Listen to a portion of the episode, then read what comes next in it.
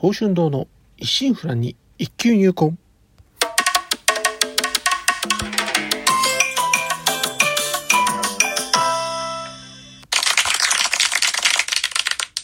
2023年明けましておめでとうございます。本年も引き続きどうぞよろしくお願いいたします。年始め最初の配信今回配信111回目となります。日曜の朝元気に過ごしておりますか？当番にお越しいただきありがとうございます。こうしてラジオトークでお話しできるというのも何かのご縁ということもあり、少し皆様は大切なお時間をお借りしております。当番組の内容でございますが、私鍼灸師ということで、巷では針を灸って聞いたことあるけど実態はわからない。なかなか認知度も上がらず、マイナーから抜け出せない。この鍼灸という世界を少しでも知ってもらえるよう、微力ながらもお役に立てればという番組です。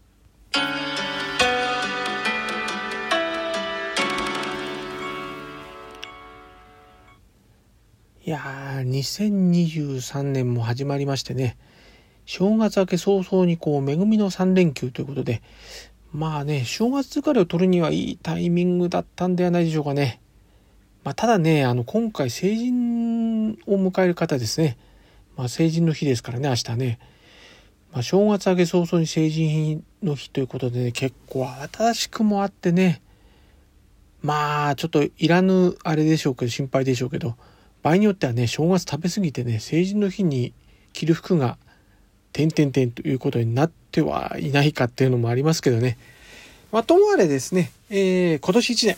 皆様ね、無事健康第一で過ごせますように頑張っていきましょう。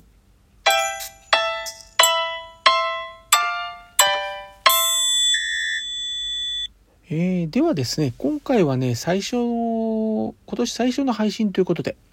今年1年への、まあ、抱負とかね、思いとか、まあ、あれこれざっくばらんに話していこうかと思っております。年も明けてね、いよいよ2023年も幕を開けまして、まあ、皆さんのね、お正月の過ごし方ね、いかがでしたでしょうかね。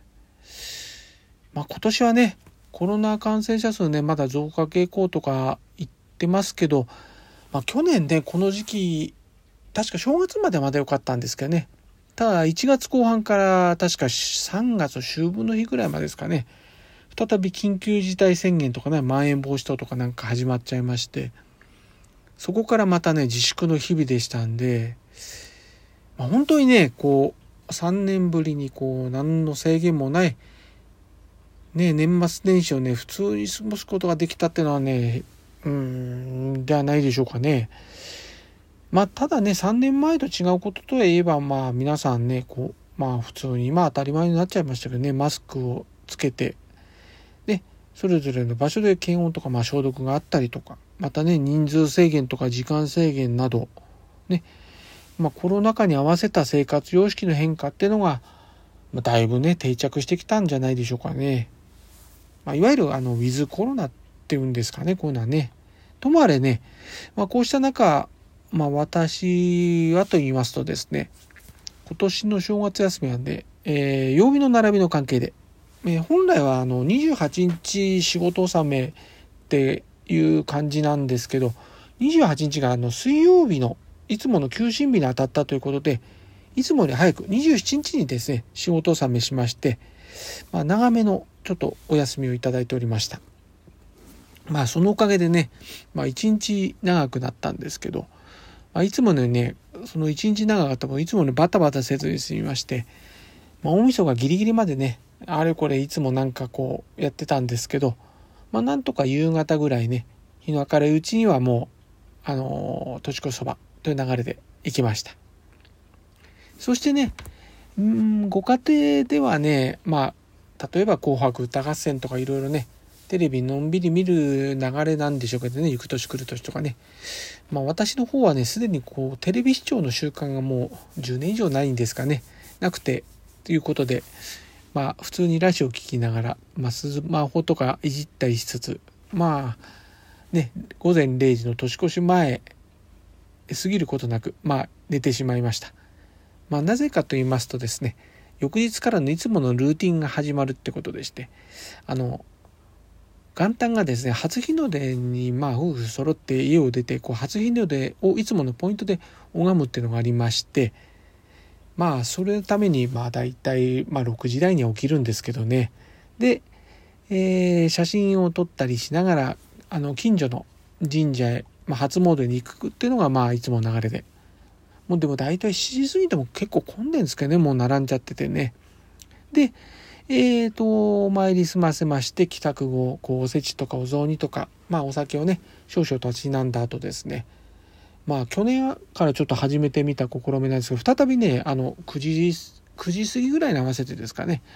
再びあの同じ神社行きましてこう鍼灸院のねご祈祷を受けてくるというのが今後元旦午前中の流れってなってます。以前はまあこのご祈祷はですね4日にやってたんですけどちょっとまあせっかく元旦時間あるんでちょっとやってみようかっつったら意外とあの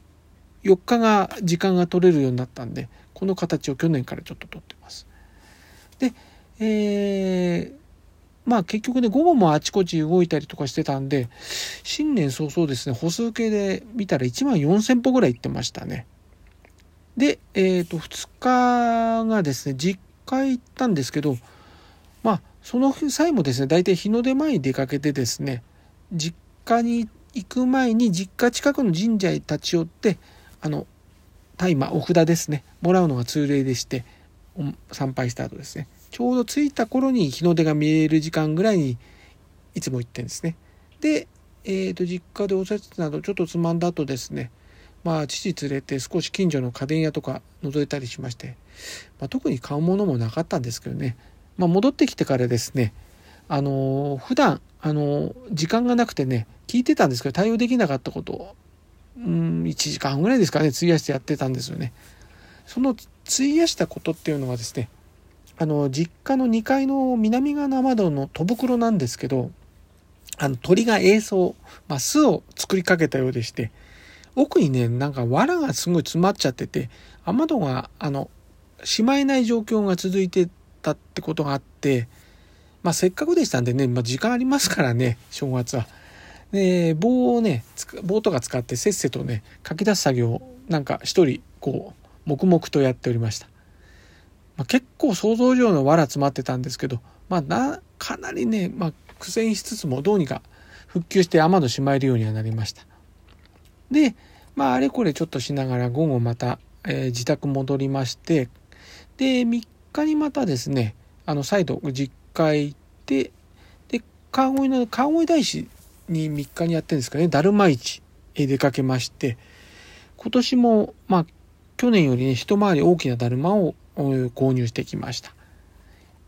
まあ、いつもねあのすごいピークが多分お昼ぐらいがピークなんですかね行ったことはその時間ないんですけど、まあ、朝早く出かけますんでね、まあ、ラジオであの駅伝中継やってるぐらいですんででお昼10時ぐらいにはまあ結局なんやかんやで実家に戻っあ実家に戻ってきてでそのすぐ、うん、車で帰りましてお昼過ぎにはもう自宅戻ってきてましたね。で最終日ですね4日いつもながらねまあ翌日の診療始めの準備といった感じの流れですね。まあ結局その8日間休みでしたんでまあ、長く感じるかと思いましたけど振り返ればねあっという間でしたね。まあ、正月はねよく飲みよく食べましたが、まあ、あまりねゴロゴロするのは好きじゃないんで普段まあね家周囲しか行動範囲がない上にまあほぼルーティンワークでね手一杯の日々でしたんでまあ普段こういうねできないこととかあちこち動けたことでね結構いい気分転換することができました。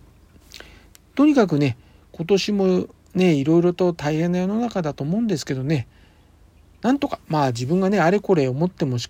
できないことにとやかく言ってもね仕方がないと思ってまずはね今の自分が実際にできること少しでもできるように生活してその中で少しでもね人のお役に立てることができればと思っております。またまあ、個人的には去年から久々にね始めた執筆活動小説書き始めたんですけど同様にねコツコツ進められるようにしていきたいっていうのもありますかね。まあ、ともかく、えー、2023年令和5年がいよいよ始まりました。今年の年賀状はですね、えー、去年亡くなられたアントニオ猪木氏が、まあ、引退の時にね述べられた言葉をねちょっと一文で載せてみましたそれ一文なんですけど「道この道を行けばどうなるものか危ぶむなかれ危ぶべば道はなし。踏み出せばその一足が道となりその一足が道となる。迷わず行けよ。行けばわかるさ。ありがとう。